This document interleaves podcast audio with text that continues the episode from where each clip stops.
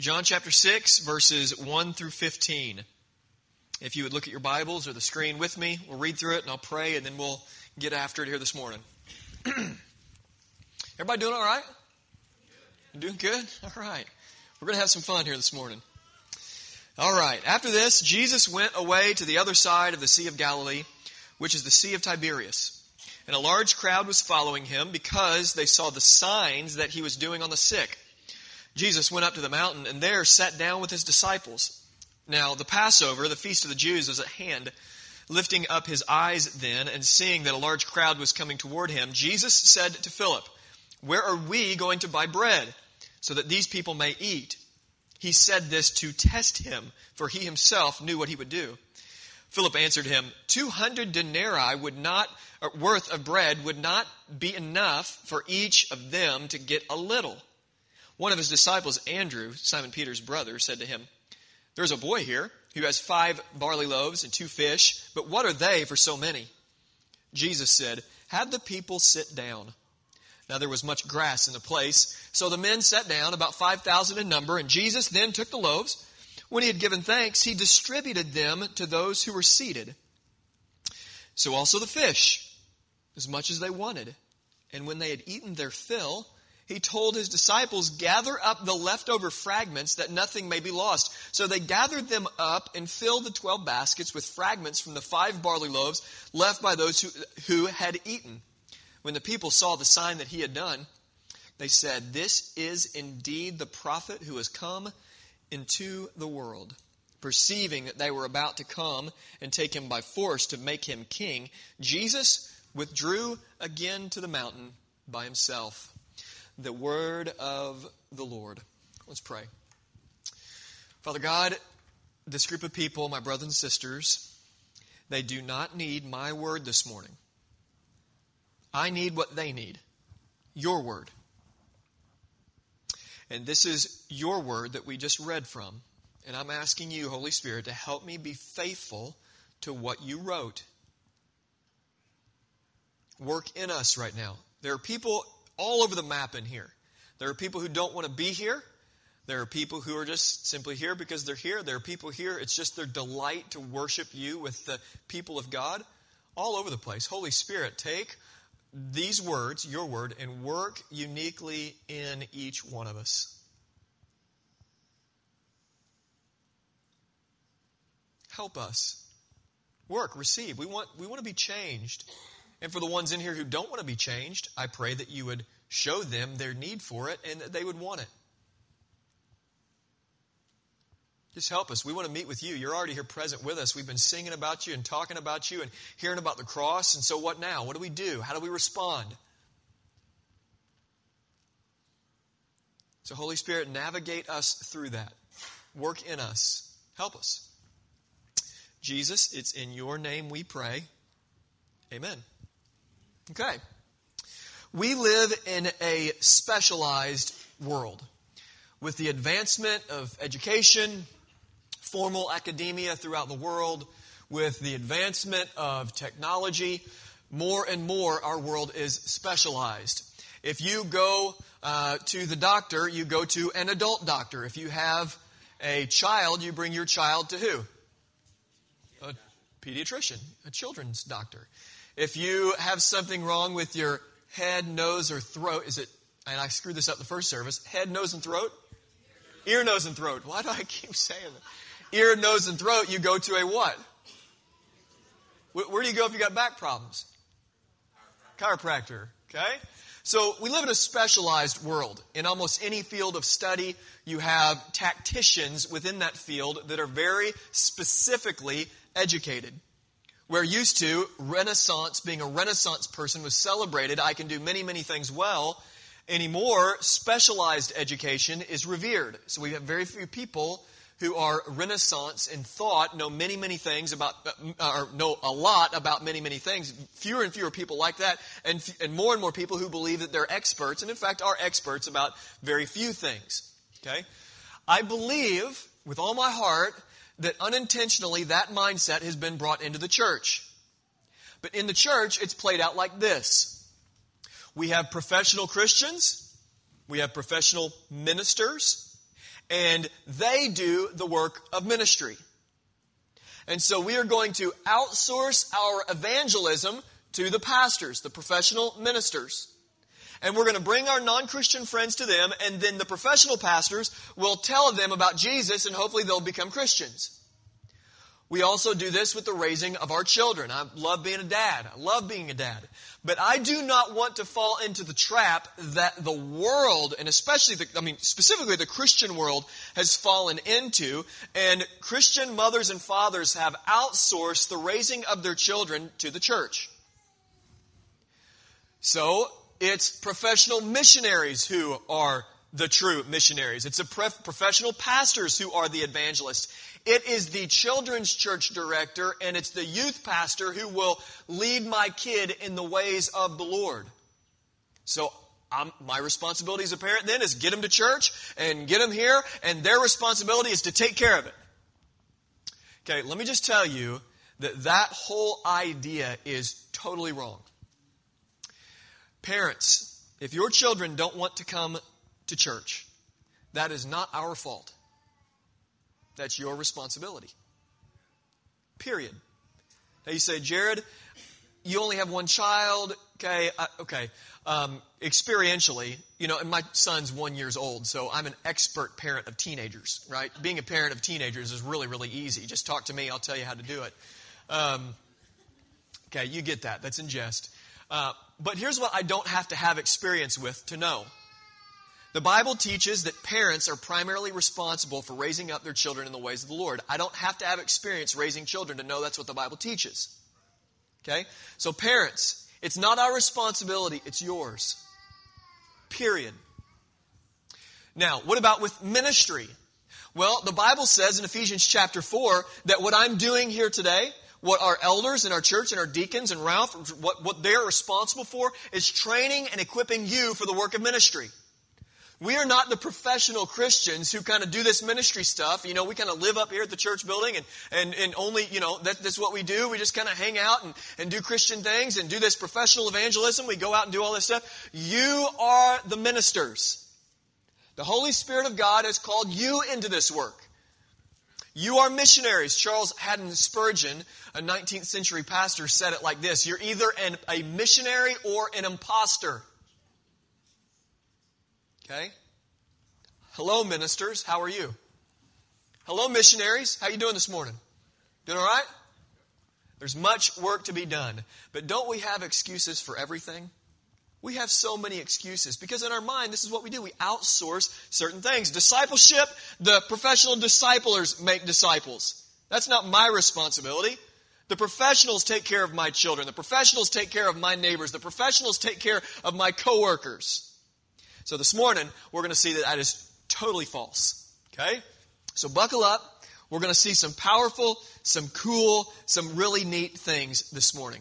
So, John chapter 6 is a very significant passage, especially to early followers of Jesus. And we're going to see here in a little bit, actually, in the next couple weeks that I get to preach. Um, uh, Ralph will be preaching next week, but the, and then the week after that, we get to celebrate what God is doing and celebrate recovery. It's, we're going to have a celebrate recovery week, and it's going to be wonderful to see what God is doing.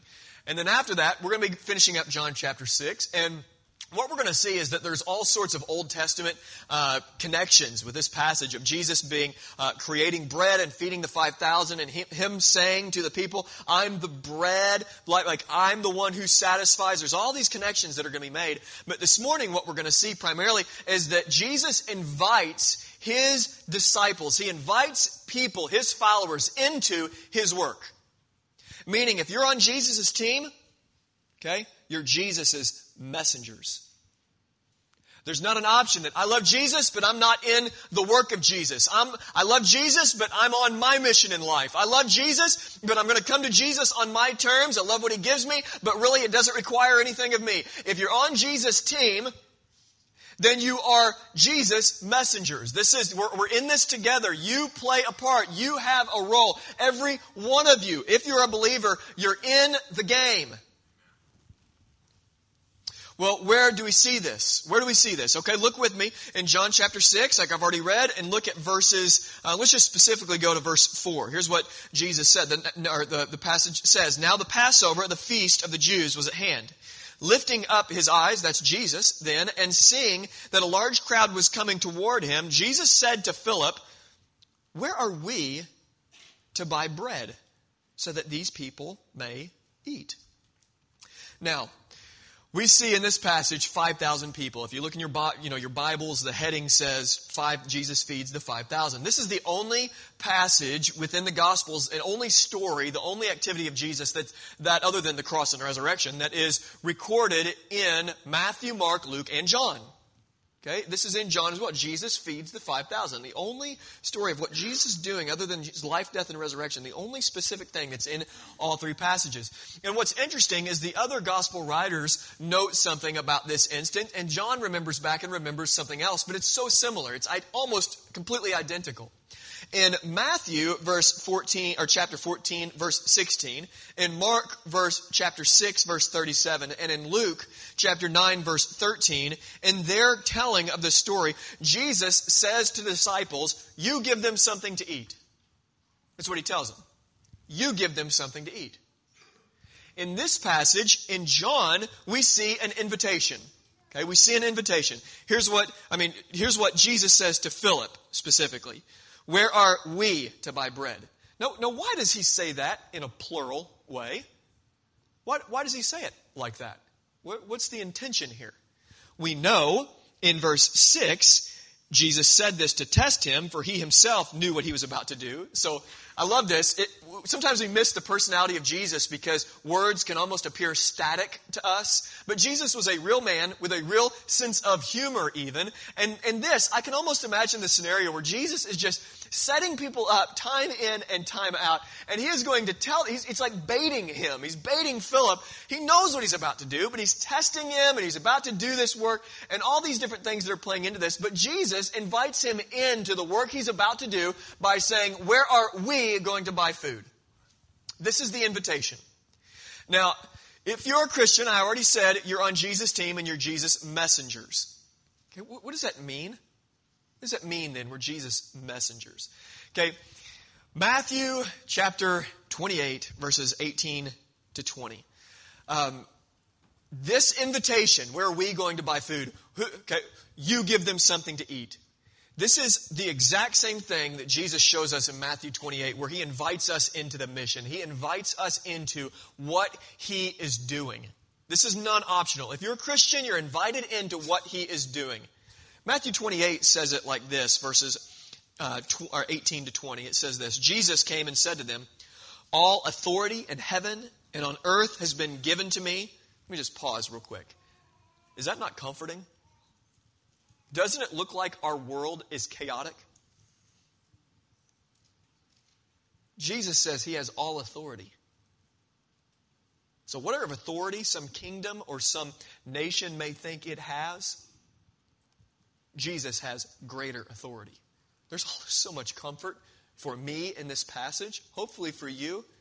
You know, I, I know that some of the you know things that are happening in our world are not the most godly, right? So I'm thankful that Jesus says this.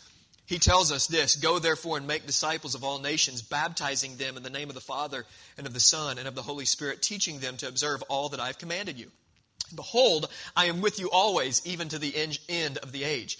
Now, this is wonderful too. This is a sandwich of awesomeness. Uh, the first verse says that Jesus has all authority. The last one says that, Behold, I'll be with you to the end of the age. Doesn't that give you great help when we hear the command in the middle, go into all the world making disciples? Like, doesn't that give you, like, because that's a huge command. All the world? Really, Jesus? Okay, but, but here's what I want you to know.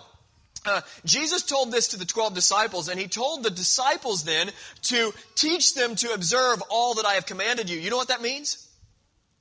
That this command is for us, every one of us. It's not just for the professional Christians. It's not those that just uh, receive uh, help and funds to do professionally this. This is for you, non optional. Go and make disciples. Who are you discipling? Some of you wonder, what does that even look like? Many of you, and we're going to talk a little bit about different excuses based on age. Um, younger men and women have excuses. Older men and women have excuses. Middle aged people have excuses of why this is for other people but not for them. You can't excuse your way out of this. Okay? Many people in this room have never been discipled. They have no idea what that means. Okay? I'll just say this. You're either discipling somebody in a good or bad way because people are learning from you about discipleship. They're either learning, oh, it's not that important. I don't need to invest in other people. They're learning from you that you believe the church exists to make you happy. They're learning from you that discipleship really doesn't matter. The church just simply exists to make me be at peace and to help me and to serve me. Or they're learning from you that, oh, wait, to be a Christian means to invest in other people. It means to grow relationally with other people. It means to intentionally invest in other people to see young men and women grow up in the faith. It means me opening myself up to other men and women to help me grow in the faith. That's what it means, period. Who's discipling you and who are you discipling? Well, let me just say this. If you don't know what that means, if you don't know how to disciple one, if you've never been discipled before, the, the offer is on the table. I want to disciple you. Ralph, we have elders here. We, we want to disciple you, to show you, to give you a little bit of handles of what it looks like to walk with somebody and grow deep with somebody and then help other people follow Jesus. Every one of you are given this command. So, why is it such a rarity? Why, why is it so outsourced? Well, the church takes care of that. You are the church. You, that's your responsibility. So who are you discipling and who's discipling you? Jesus said, Where are we going to buy bread? This thing with Jesus is not just Jesus and me, it's Jesus and we. It's not just, I've got a personal relationship with Jesus, I'm never going to get connected to the church, and I'm, I just, me and Jesus got our thing, I don't have to do anything. That's not the call of a Christian. Go make disciples, teaching them to observe all that I have commanded you. Who are you discipling and who's discipling you? Okay, don't excuse your way out of that command. So come to me and say, Jared, I don't know what it looks like to be discipled, and I will love to disciple you, to help you, then, and give you practically what you can do to begin to do this in other people's lives as well. Okay? So, that was free. Let's move on. You are sent the, the invitation to Jesus, come and see what I'm going to do. I'm going to work. I want you to be a part of my work. I want you to see my work. I want you to help me buy bread for these people. I want you give them something to eat. I want you in the game. Okay? So what happens? What's some responses then that we see in this passage to the invitation that Jesus gives? Hey, if you're there, okay, where are we going to buy bread? We've got a lot of people to feed. Now think about this 5,000 people, not just 5,000 people, 5,000 men. D.A. Carson said that he believes that this, and most commentators agree, anywhere from 15 to 20,000 people in this field. 15 to 20,000 people who don't have food. Okay? And the invitation is give them something to eat. Is it not impossible sounding? How are we going to give? Uh, okay, Philip or Andrew says, uh, here in a second, actually, Philip says, let me go back to the passage. He said, this to test him, Philip answered, 200 denarii, denarii worth of bread would not be enough for each of them to get a little. I mean, the task is impossible, is it not? How do 20,000 people in this field get fed by us? I mean, don't you see? So, this is the response. The first response we're going to see to the invitation that Jesus gives, the first one that we see to get in the game, first response is from the disciples, and it's from Philip, and his one, his response is one of bewilderment and question and wonder, confusion. He just sees the reality of the impossibility of the task before him, and he simply just says, Jesus, eight months' wages wouldn't buy enough food for all of these people even to eat a little bit. That's an impossible task. Andrew says something very similar. Look at verse 9. There's a boy here who has five barley loaves and two fish, but what are they for so many? So he sees this little boy, and he's like, it's like me saying, I've got a pack of saltine crackers here. Hey, Ralph, I want you to eat as much as you want with these two saltine crackers, and these pass these on, pass it on behind you to Jim back there. Okay?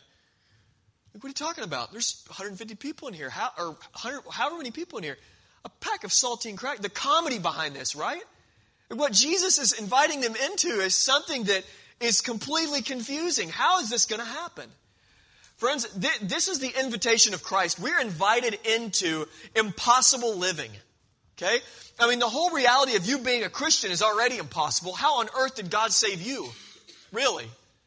Like, we've experienced the possibility of what seems to be impossible by Jesus saving us already, right? But then inviting us into this mission, it seems like this impossible task. Evangelize the world. We have impossible situations in front of us all the time. What are some impossible situations that we look at and we think, how on earth are we going to be able to do this? Where we respond like these disciples. Well, here's one scenario.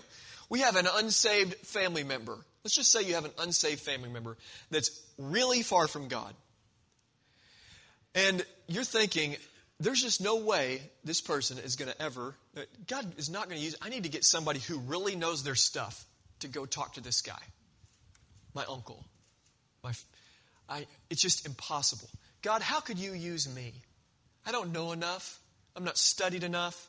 I just, I can't do this. You're not going to use me. You're going to use somebody else, but not me to talk to that person. This seems impossible. How could you use me to talk to somebody? So maybe this person's way more intelligent than you. How are you going to use me to do this, God? What about this? Unsaved classmates or coworkers, students, when you go into school, uh, there are some unsaved people there, right? Well, God, how are you going to do this? What are you going to do? Me? Measly me? I'm young. I don't know my stuff yet. I'm, i mean, I'm working with Andy and learning some apologetics, but, you know, I'm still got some questions. How could God ever use me? An impossible situation and, scenario in front of us. So pessimism rises up. How about this? Unrepentant Christians. Do you know any people that are just a straight up brick wall? I mean, some people think that I'm like that. Of course, I'm not. I'm not a brick wall.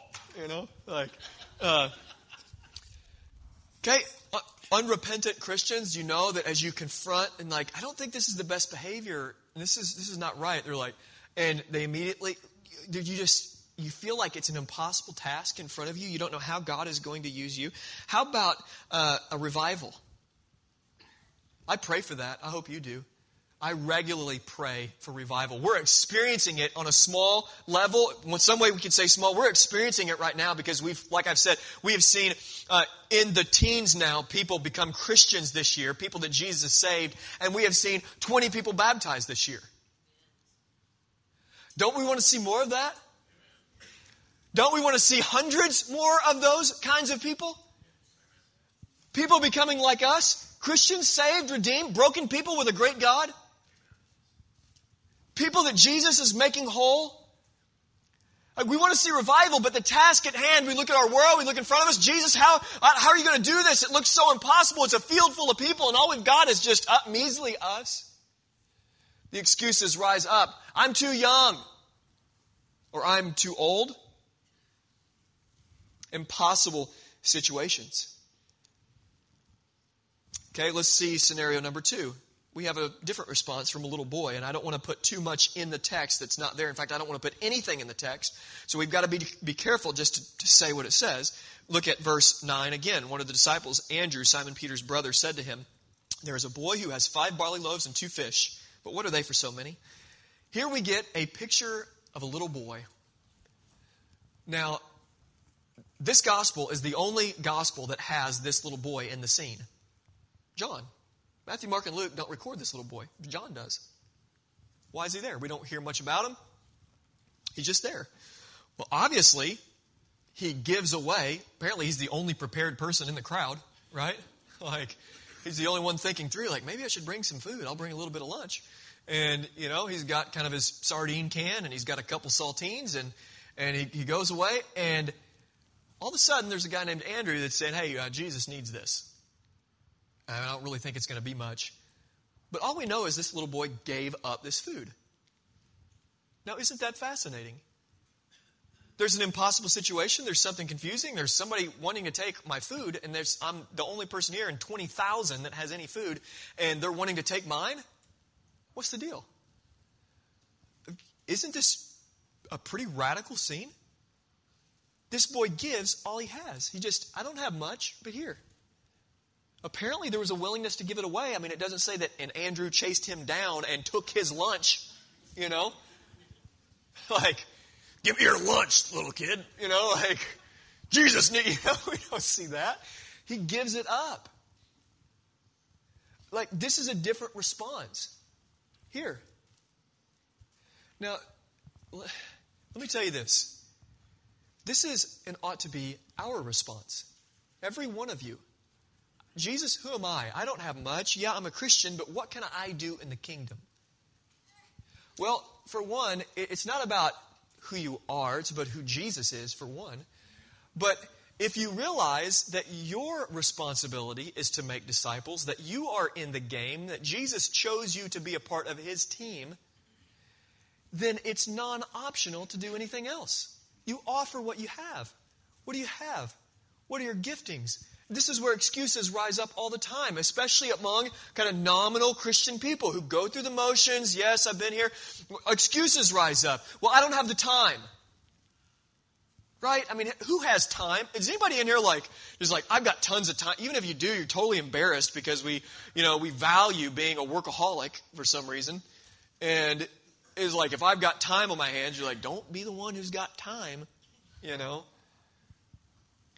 So, like, what other excuses? Well, I'm too young. I'm too young. I don't have a voice. Nobody will listen to me. Well, apparently this little boy wasn't too young. With the disciples, when they said, uh, hey, kids, Jesus doesn't have time for you. Jesus is like, what are you talking about? Let them come to me. Paul tells Timothy, do not let anyone look down on you because of your youth. And then later he calls Timothy in that same book, as for you, O man of God, Timothy a youth, Paul calls him a man.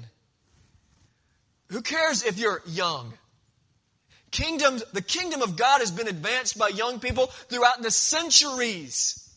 Jesus has used younger people. If you're a younger person, this well, you say, well, I'm too old. I'm too old. I've done this. I've been through the motions. I've done this, and now it's time for me to just be. You don't have that option. There's no such thing as Christian retirement. None. Especially our church. Listen, our church is primarily, let me say this, at the risk of people thinking certain things or whatever, I don't care. Our church is primarily older. 45% of our people are over the age of 60. And let me plead with you You're entering into your most significant time of life where you can have the greatest impact. But it doesn't come through fear. It doesn't come through, oh my goodness, I've got to hold on to anything or whatever. It comes through being securely growing in influence, being a godly man or woman, living your life for the glory of Jesus and not for the glory of yourself the older you get. And I don't know about you, but I'm, and I'm a younger man still. But the older you get, you know, actually, actually, I've heard the older you get, you get a whole lot more energy and you get a whole lot more alert and you get a whole. Liar, okay? It's not true. The older you get, isn't it easier? And, and I'm, you know, and like I, I joke about this, but some of you are a few years older than me. And so, um, you know, the older you get, actually, it's you, you have an, a tendency to get set in your ways a little bit, right? Isn't that easy? Like routine? You know, if I'm not in bed before nine, I've already got a routine. like, oh my gosh, the world is coming to an end. Like, I've got to be in bed. You know, like, what is wrong with, with me? Uh, we, the, the, we have a tendency in this world as to, the older you get, to actually grow inward. Everything needs to fashion around what I think. And let me tell you this the kingdom of God is not like that. We need godly men and women. The older you get, Energy may wane, but your desire to do what Jesus wants you to do grows. Where you don't ride off into the sunset just wanting to do what you want to do till you die. You grow off loving Jesus, following Him as a son or daughter, and seeing Jesus do the impossible through you. You have much life to live. Jesus has miracles to work through you. Follow Him.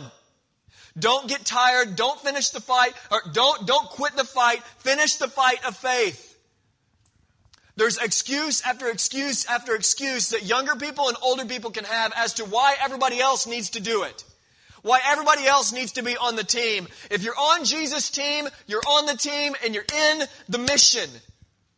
God has called you to much good work. Okay? So we're in this together as the family of God, on mission together. Don't make excuses.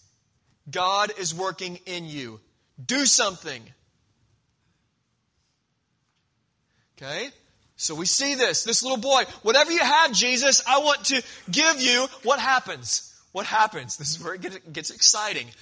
All our excuses that we drum up, and we let go of those and say, Jesus, use me however you want. Whatever you want for me, I'm willing. I want to follow you. I want to grow in godliness. I want to be whatever you have for me. I'm available. What happens? Jesus works. Uh, look at this. It's absolutely tremendous. Jesus does the impossible. Jesus said, have the people sit down. Now there was much grass in the place, so the men sat down, about 5,000 in number. Jesus took the loaves. When he'd given thanks, he distributed to them those who were seated, so also the fish, as much as they wanted. And when they had eaten their fill, he told the disciples, gather up the leftover fragments, that nothing may be lost.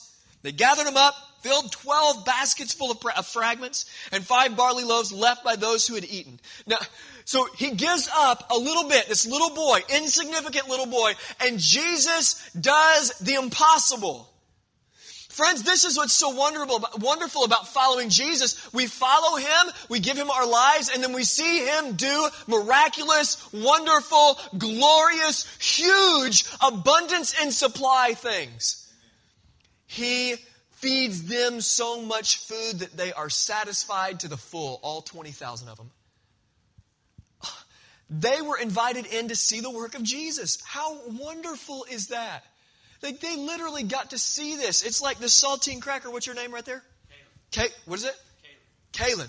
Okay, it's like I give you saltine crackers, and it's like, look, okay, I'm going to do a miracle. I'm going to give you saltine crackers. You eat it up, you pass it, and all of a sudden there's two more saltine crackers. And you eat it up, and you go through, and since it would take about 100 saltine crackers a piece for us to all be filled, that it multiplies that much, and and we would uh, it's just be this really happened.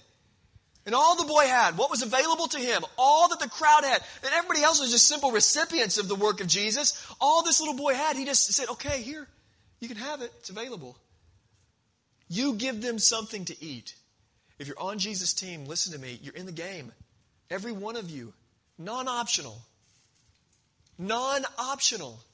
There's places to serve here. There's people who need discipled. There's evangelism out there that needs to happen. There are nursing homes and uh, assisted living places to visit and to encourage other brothers and sisters. There are family members that need to hear about Jesus. Get over yourself and tell them about Jesus. There are sons and daughters who need to see godly men in the home and godly wives in the home that take responsibility for their children and don't just bemoan, well, if the, the church would just do this or blah, blah, blah, blah, blah. It's on you. This, we're in this. How wonderful is it that Jesus says, Come with me, I'm going to show you incredible things. Oh, we get to be invited into that kind of supernatural living. Like, how wonderful, how glorious, how much joy just being a part of like seeing this Jesus you provide. And I, I just want to, okay, I, I, more and more, I just, whatever, I'm available. What do you, whatever you want from me, Jesus, I want to do it. There's another way to respond, and we see this in the crowd. We hear this message, we hear that Jesus is calling us into this. We see in verse, actually, we'll, we'll actually skip that um, we see this third part, the crowd. How does the crowd respond? We're going to see more clearly in a couple weeks that they respond badly. But here, they respond in such a way, the crowd does, that reveals that the crowd wanted Jesus on the crowd's terms. Now, here's where we become the crowd. If you want Jesus on your terms, Jesus, I want you to save me, but I don't want to help the people eat.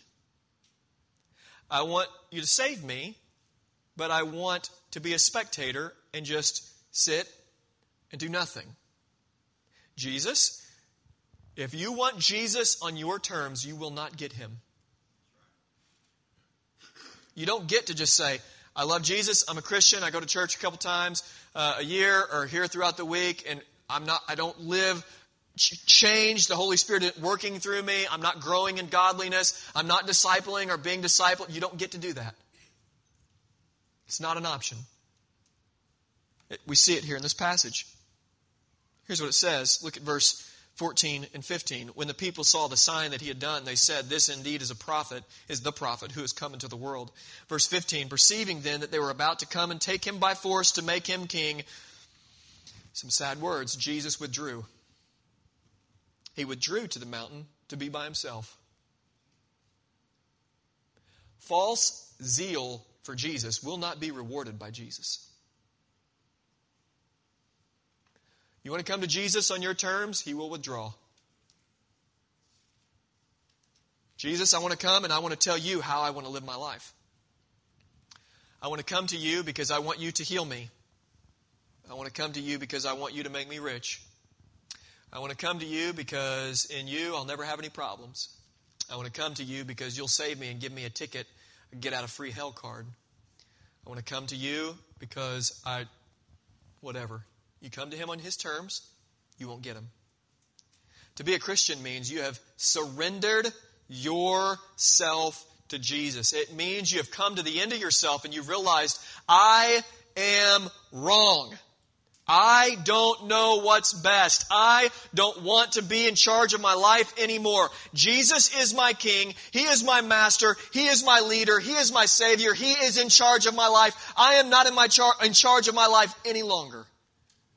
That's what it means to become a Christian. You see this? They wanted Jesus as king. Friends, we make this mistake.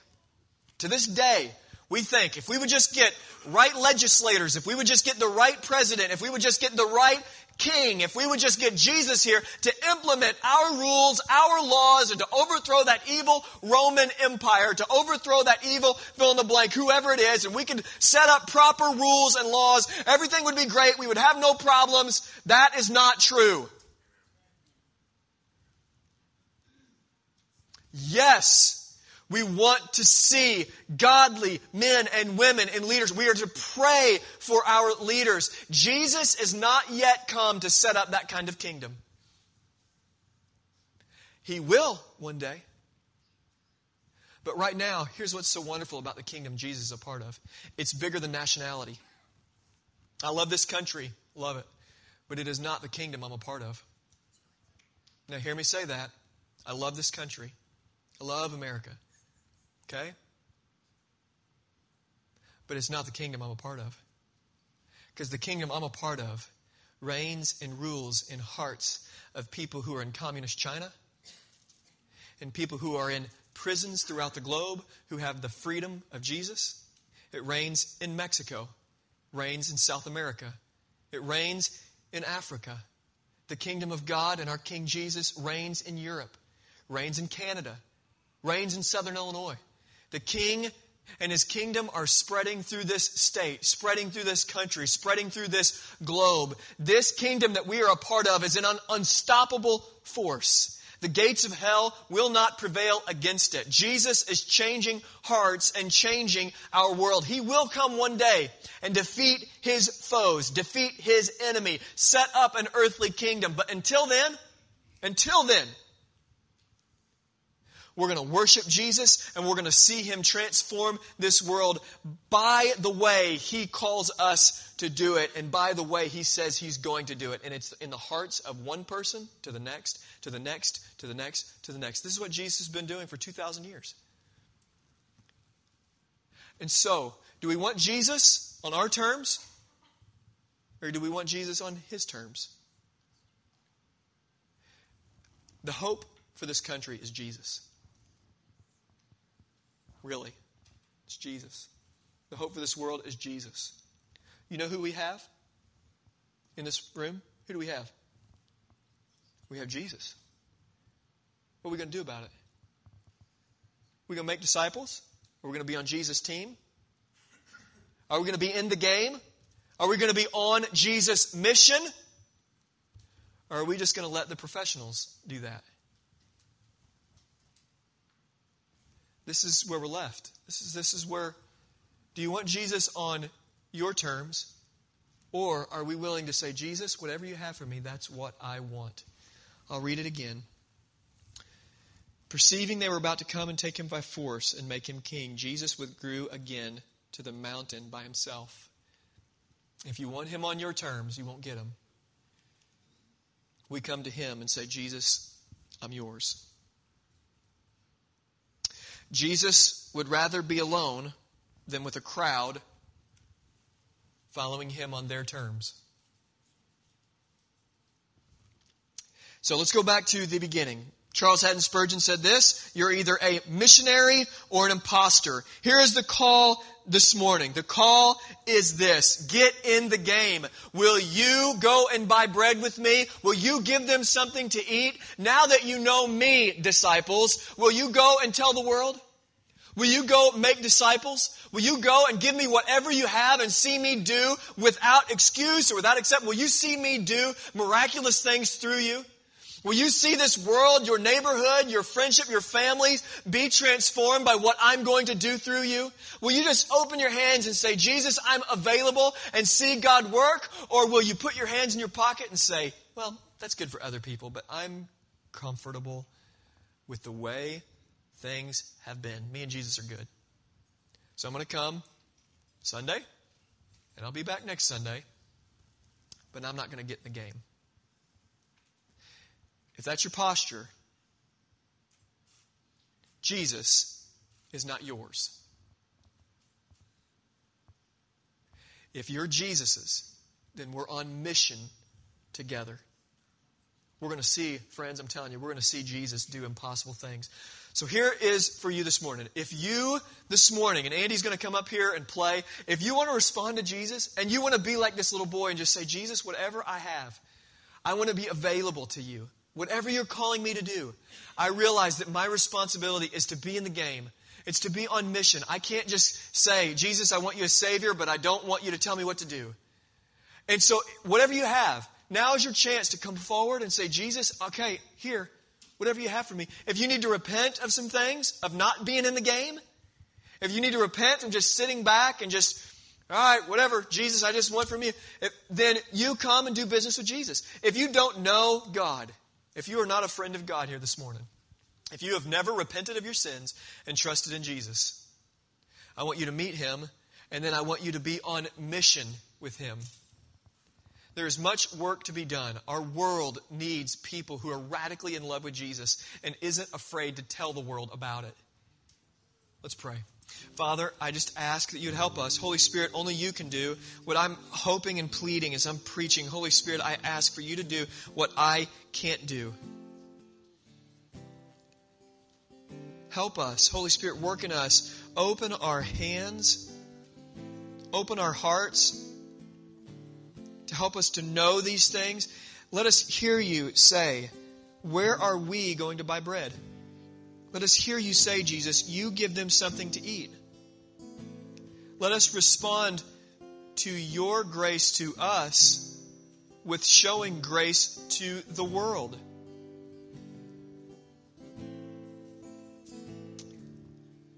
Help us, God. Work in us. Show us areas in our heart that are wrong. Show me areas in my heart, in my life that are wrong. Change those areas. Holy Spirit, work. I thank you that right now, even like 2,000 years ago, if we were on that massive grassy hill, we would see you do the impossible, Jesus. I pray that we would sit back and watch right now, even as lives are changed, as hearts are changed, that we would see you do the impossible. The individuals in this room would see you do the impossible as they let grip, let go of the grip on their life and say, Jesus, I'm yours, that they would see you do the impossible through them this work. In Jesus' name I pray. Amen.